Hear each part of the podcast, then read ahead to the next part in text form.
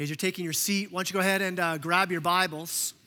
If you don't have a Bible on you this morning, if you throw a hand up, we'd love to get a Bible into your hands. If you forgot your Bible or didn't bring a Bible, if you throw your hand up, we'd love to get a Bible into your hands. And if you don't own a Bible, for sure throw your hand up and grab one of these Bibles and take it home as our gift to you and turn to the book of Habakkuk.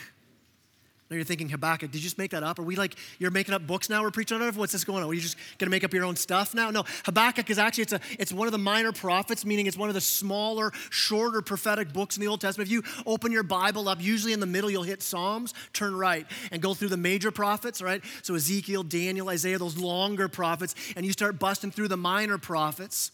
Hosea, Joel, Amos, Obadiah. You start going through those, you'll eventually hit Habakkuk. If you, if you hit Matthew, you've gone too far, right? Turn left, go back again, right? It's only three chapters, so about three pages long.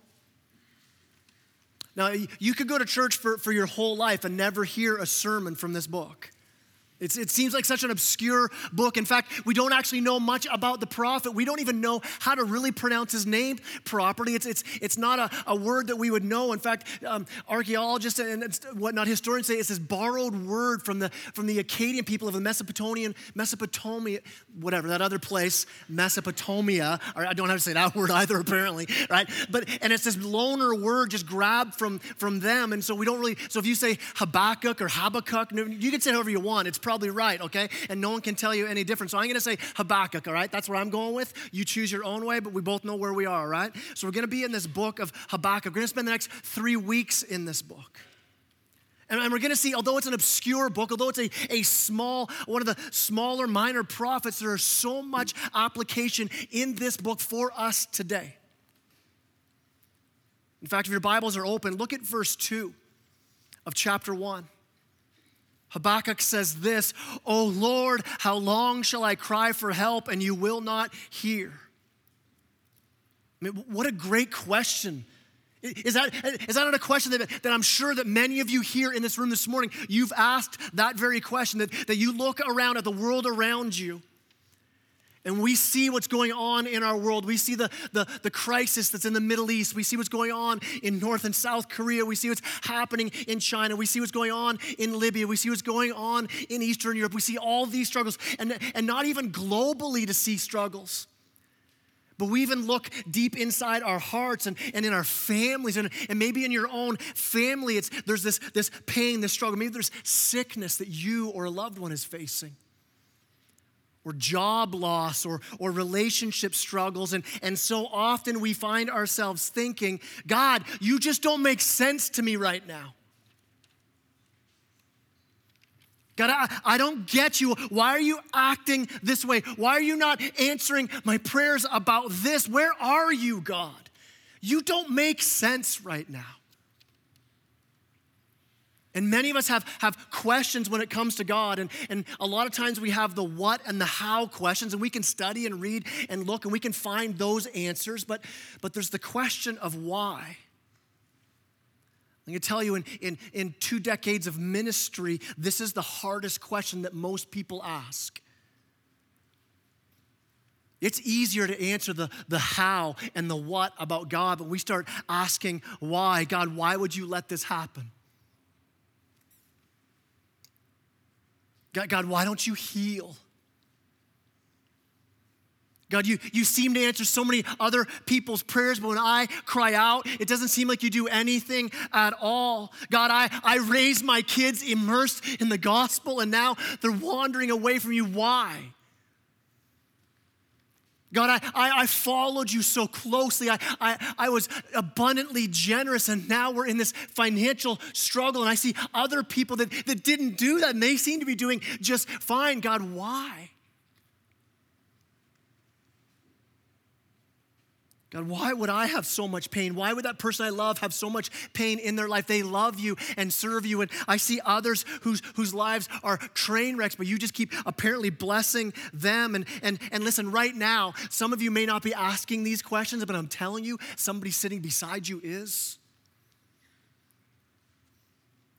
Or there will come a time in your life where you ask, God, where are you? Habakkuk's name, it actually means to, to wrestle with or, or to embrace. And, and what we're going to see throughout these three chapters here for the next three weeks, we're going to see this prophet wrestle with God throughout this book. We're going to wrestle right alongside him. And, and here's a bit of a warning for you as we do this that this sermon, even this series, it, it won't be a sitcom sermon. And what do I mean when I say that? A sitcom. I love watching sitcoms when I was growing up. Maybe you did too, right? Dukes of Hazzard, Cosby Show, Family Ties. Like I loved those shows. And, and every sitcom sort of had the same kind of way of doing it, right? Well, there'd be 30 minutes, there'd be some jokes and some laughter, there'd be a crisis that would come in. But by the end of the 30 minutes, commercials included, 30 minutes over, crisis solved. We're on to next Thursday night when we meet the Huxtables again, and they're gonna have another crisis, right? Everything would be solved, everything would be wrapped up. Listen, Habakkuk is not a sitcom, this is more like real life. We're gonna leave some mornings with, with unanswered questions. We're gonna read through this, this, this minor prophet and we're gonna go, man, you didn't answer everything for me. But what's happening is Habakkuk's laying out his heart before the Lord, saying, God, I don't understand you sometimes. In fact, again, look at verse 1. We'll read the first four verses. It says, The oracle that Habakkuk the prophet saw. O Lord, how long shall I cry for help and you will not hear, or cry to you violence and you will not save? Why do you make me see iniquity? Why do you idly look at wrong? Destruction and violence are before me. Strife and contention arise. So the law is paralyzed and justice never goes forth. For the wicked surround the righteous, so justice goes forth perverted. Habakkuk just lays it out for God. I mean, that's what I love about Scripture. I mean, you see reality here. You, you read through the Psalms and you see, you see psalmists crying out to God, going, God, I don't get it. You read Job, you read Lamentations. I mean, you even see Jesus on the cross or in the garden before the cross, laying his heart out, saying, God, why? Here you see real questions being asked. It's, it's such an important part of our, our walk with Christ to be able to ask these questions. So, our, our first point this morning is this it's a question that we would ask God. We would say this if you're taking notes God, what are you doing? I mean, that's really Habakkuk's question God, what are you doing? I mean, look, look at his complaints as he lays them out. He's, he's basically saying, God, you don't seem to care. You, you aren't doing much when I call out to you. He says, You're just idly looking by. You're, you're not hearing my prayers, he says. What we're going to see when God actually says, Hey, hey, Habakkuk, here's what I'm about to do, you're going to see Habakkuk complain, another complaint, ask God again, What are you doing? He's going to say, God, God, that plan is not a good plan. What are you doing? really what's habakkuk saying he's saying this god if i were if if i were god if I were in your shoes, God, I would do this so much differently. How often we think like that? God, I, I don't like how you're doing things. God, I, God, you're not answering my prayers. It says, I'm, I'm crying out to you. That, that's a word filled with emotion and passion and energy and heartache. He's saying, How long? I mean, Habakkuk must have been praying this for a long time. It, it could have been months or maybe years. I mean, have, have you been there? Maybe right now. You're saying, God, I, I keep asking you for the same thing over and over again. Are, are you even listening? Now, r- real quickly, as we as we open up and see see Habakkuk's calling out to God, we, we got to get a good understanding of prayer. When, when we pray, when we call out to God, like Habakkuk is doing here, we know from Scripture that there, there are really about four ways that God answers our prayers. And you're going to recognize when I lay out these four ways, they're not always the ways we want Him to answer.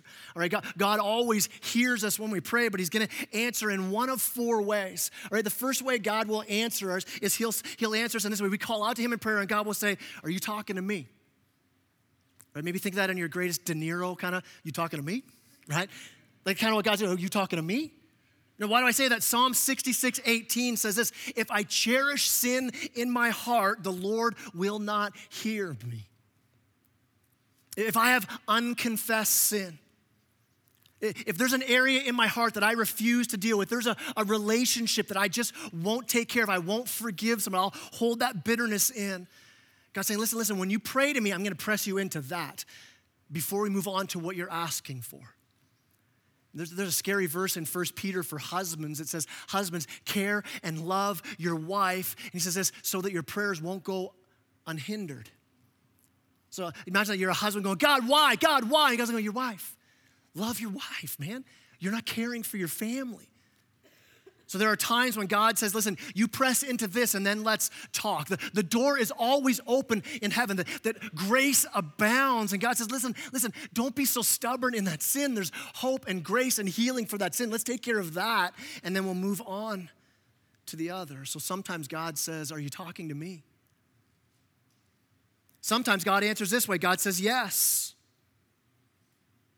I mean, so often, I mean, I just love one of the, the, the coolest parts about being a pastor of a church is seeing God answer prayers all over the place where people are praying, God, would you heal? And we see healing happen. Where, we've seen countless times where, where young couples saying, Our doctor said we can't have kids, and we're praying over them, and then all of a sudden, guess what? We're pregnant. We, see, we hear God answer yes. God, oh, I have this financial struggle. I need God. And God answers. I, I, I have a decision to make and I need wisdom. And we see God answer yes. God, I have this family member. I want their heart to change. God answers yes. God, I have this addiction. I need you to break. And God answers yes over and over and over again. We see this. That God answers yes to our prayers. Now, there are two other ways God answers, though, and these two are ways we don't like hearing. God, God can say no. Sometimes we call out and God says no. Like, but, but, but God, why? I'm asking for something that's so good. And, and it's as though God says, listen, I've got a purpose. I'm using this right now.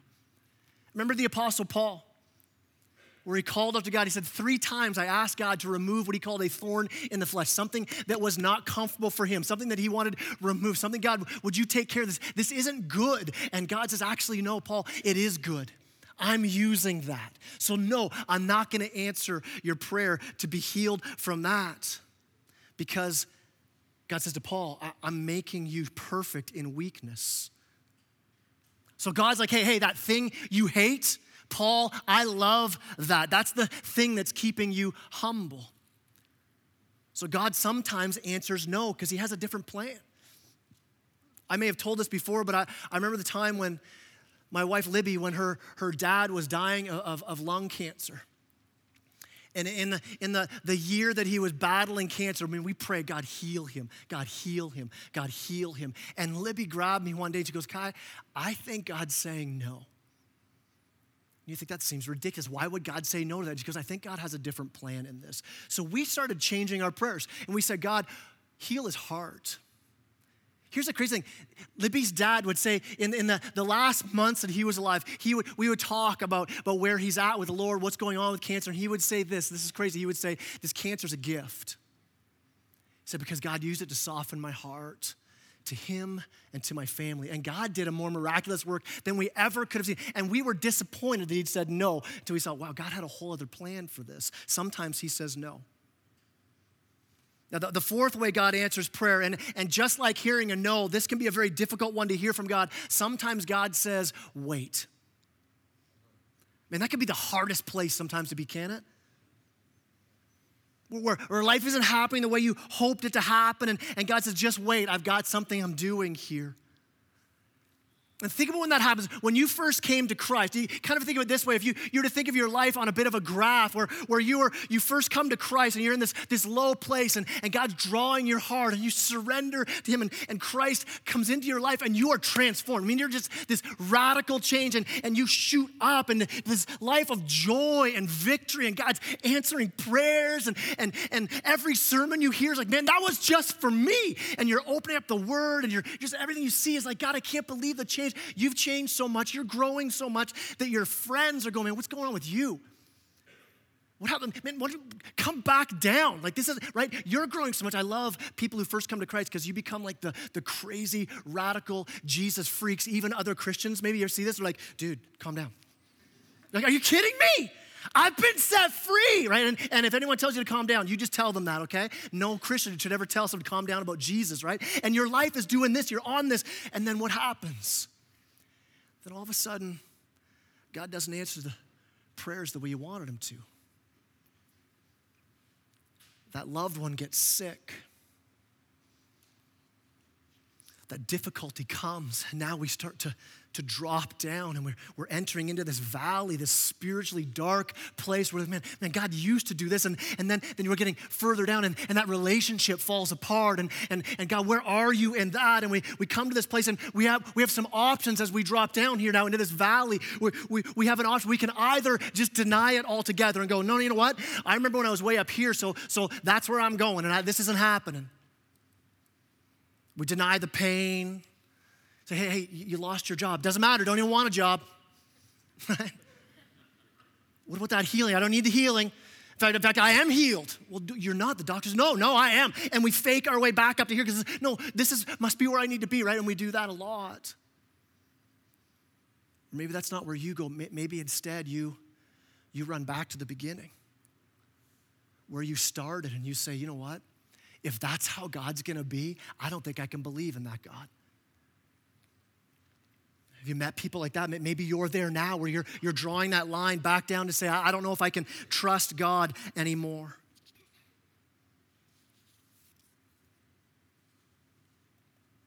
You don't deny the pain, but you deny God's love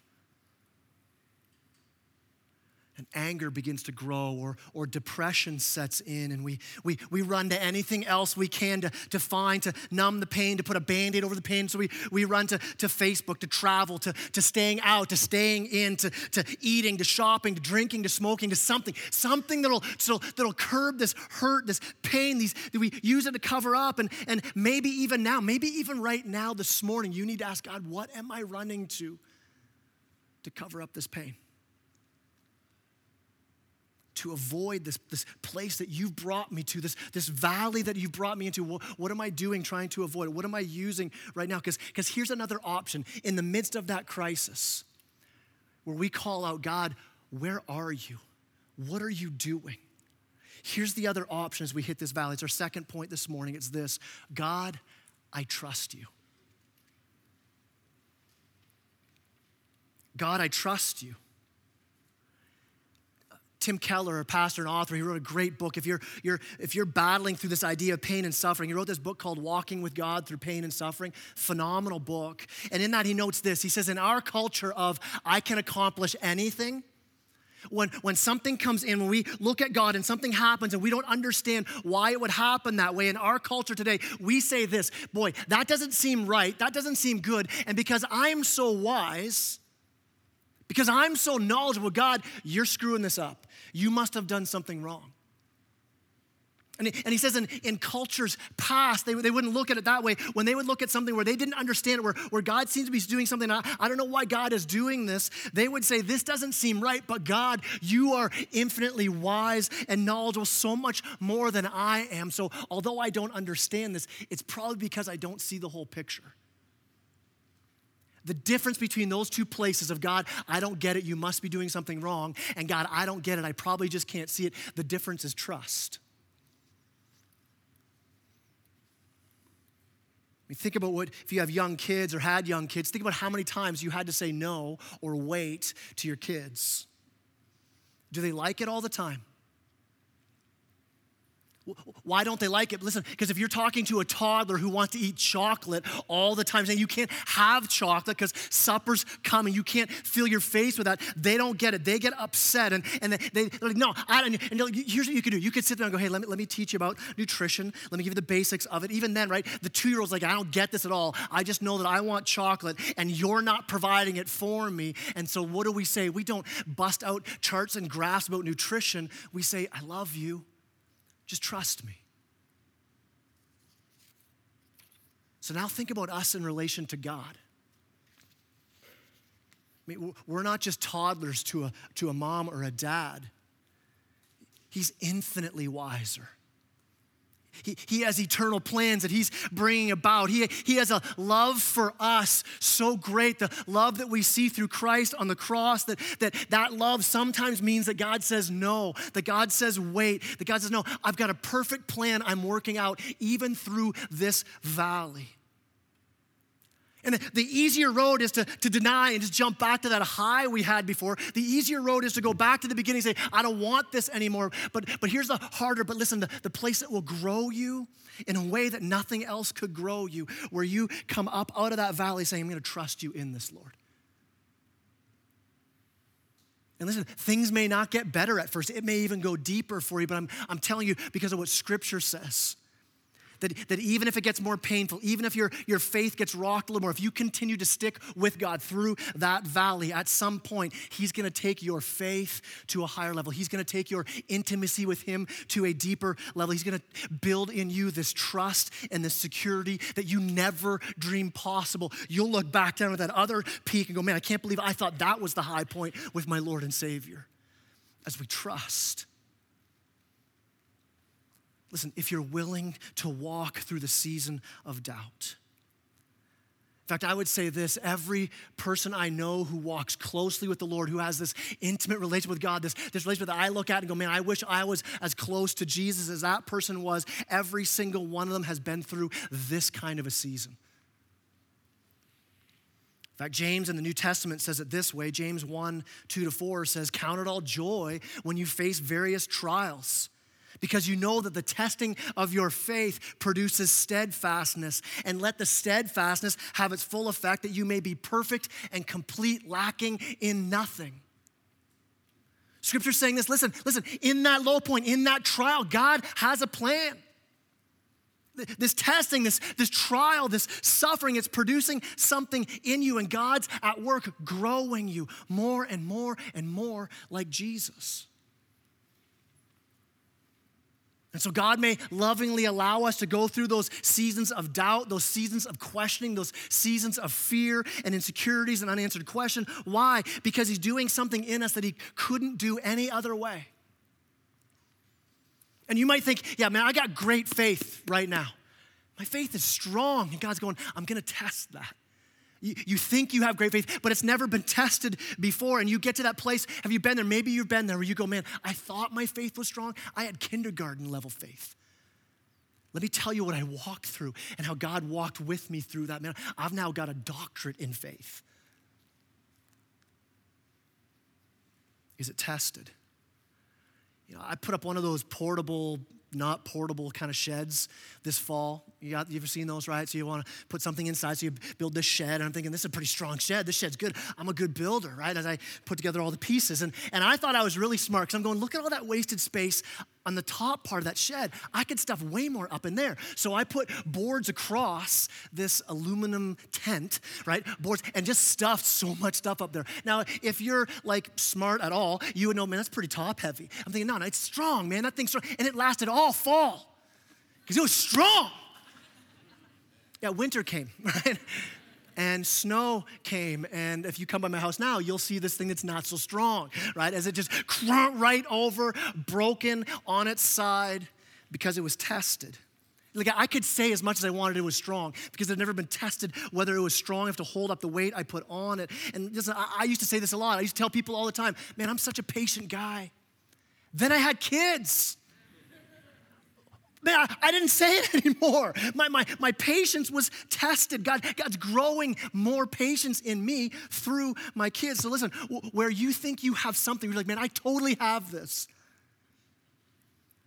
Man, this is where I'm strong. And maybe God's revealing to you right now, listen, maybe it's never been tested. Man, I don't have an anger issue, then it's tested. Anger comes out. Man, I'm faithful, then it's tested. I'm loving, and then it's tested. Scripture says that we're all God's handiwork, that God's this master craftsman and He knows His work well. He knows how much heat He can apply so that you become stronger without being destroyed by it.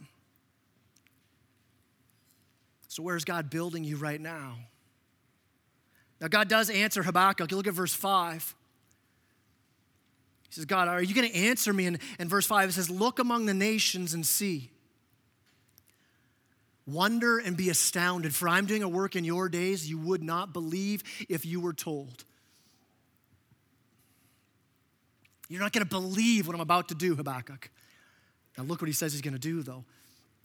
For behold, I'm raising up the Chaldeans, That's the Babylonians, another name for them, that bitter and hasty nation who march through the breadth of the earth to seize dwellings not their own. They are dreaded and fearsome. Their justice and dignity go forth from themselves. Their horses are swifter than leopards, more fierce than the evening wolves. Their horsemen press proudly on. Their horsemen come from afar. They fly like an eagle, swift to devour. They all come for violence, all their faces forward. They gather captives like sand. At kings they scoff. At rulers they laugh. They laugh at every force fortress.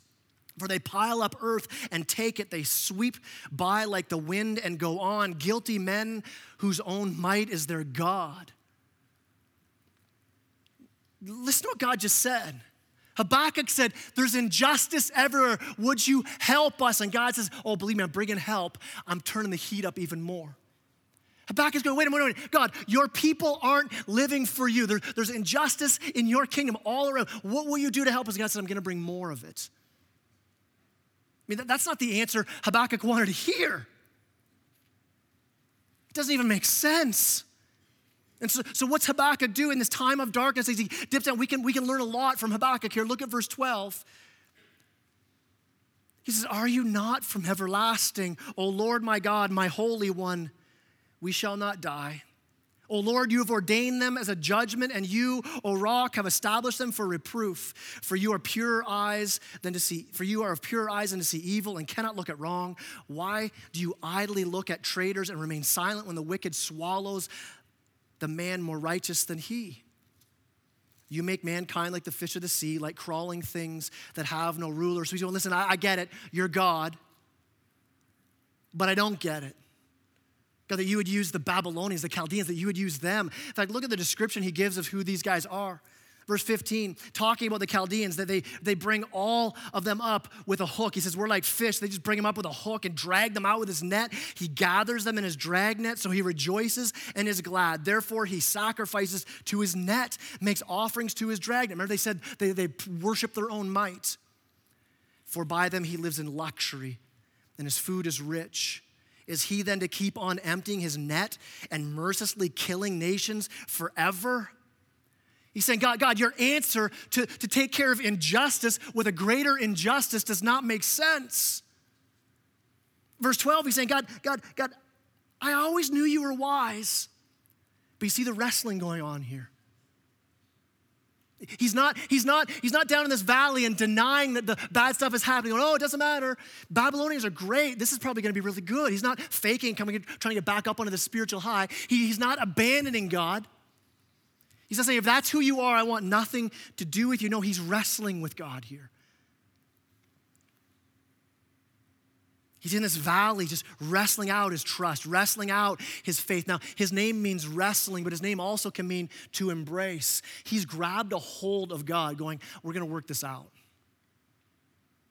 I mean, this is so important. Listen, don't ever believe the lie that you can't argue with God, that you can't question God.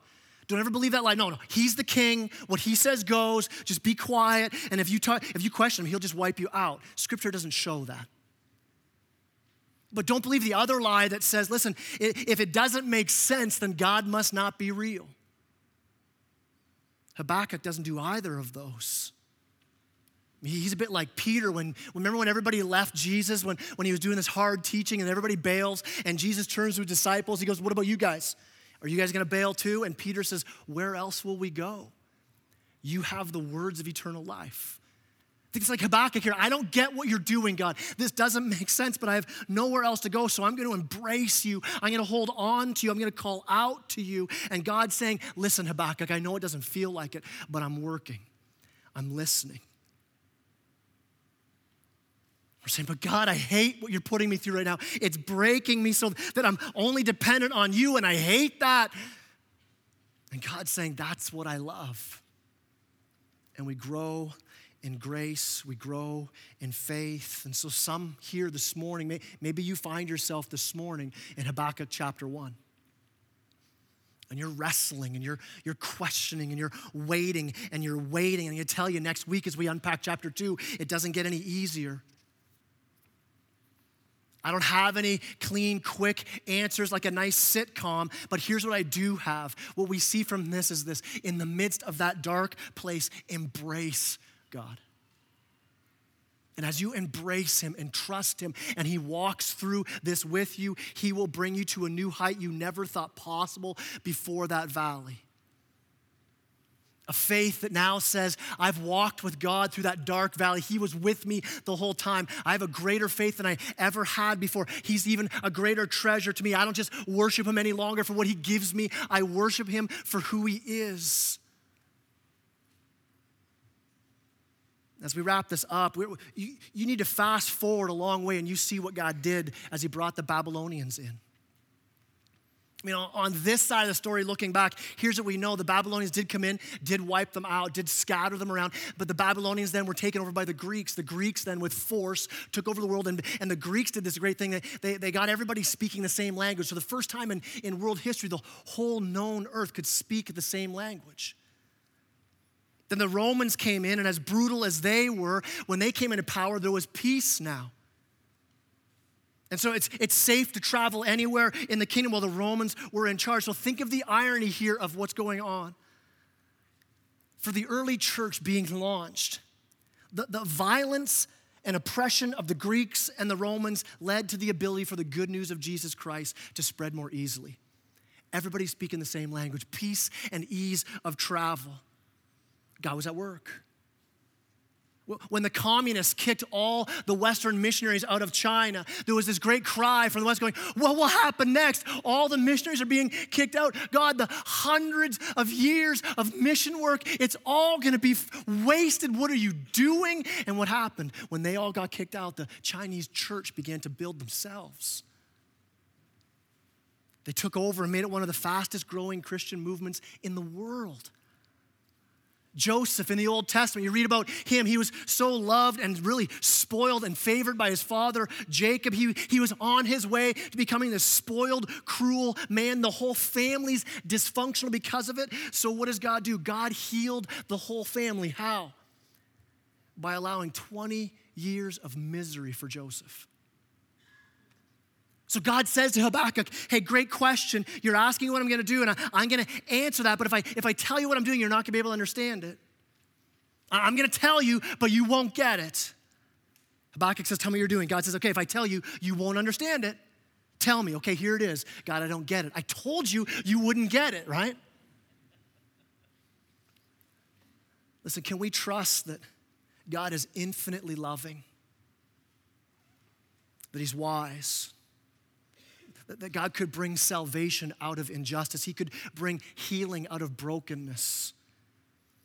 Do you know that in Acts chapter 13, the Apostle Paul quotes Habakkuk 1 5 to look and see, be astounded at what I'm about to do. And what does he do? He points beyond the Babylonians. He, he points to the greater truth that God was revealing through Habakkuk. He was pointing to something else to be astonished by. He was pointing to the cross of Christ.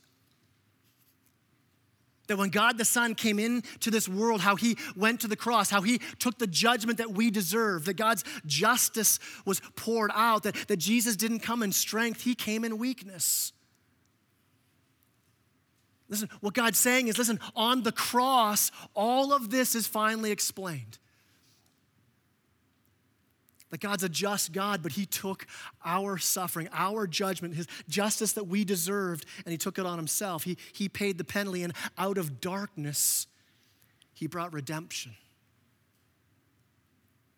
And people were standing in front of the cross and they were wondering, God, how can you bring anything good out of this? I don't see how you can do this. And yet, our salvation was being secured at that very moment. And so now we look at our lives and we ask the same question listen, what can we do? We can look to the cross.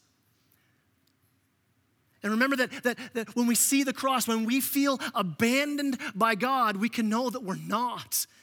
That it, may feel like abandonment when we hit that valley, but it's not really abandonment. It's actually God at work. Why? Why can we know that? Because Jesus Christ was the one who truly was abandoned, so we never would have to be.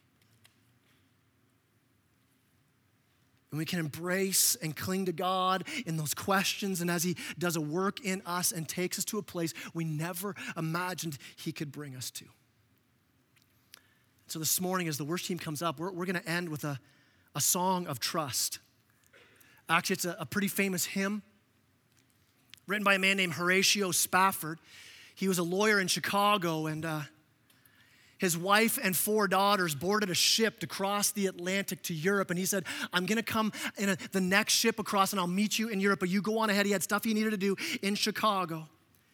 As they were crossing the Atlantic, their boat was struck by another ship and began to sink. sink. Horatio's wife grabbed her four daughters up onto the deck of this sinking ship and she cried out for God to rescue them. Somehow she survived. The four daughters drowned and died. And she said this She said, God gave me four daughters. Now they've been taken from me, and someday I'll understand why. Horatio Spafford boarded that next ship to go across the Atlantic to be with his grieving wife. And as they passed by that very spot, the captain of the ship said, This is where it sank. It's on that journey that he penned this hymn called It Is Well with My Soul. Where he said, When peace like a river attendeth my way, when sorrows like sea billows roll, whatever my lot, thou hast taught me to say, It is well. It is well with my soul. Would you stand and let's sing that together?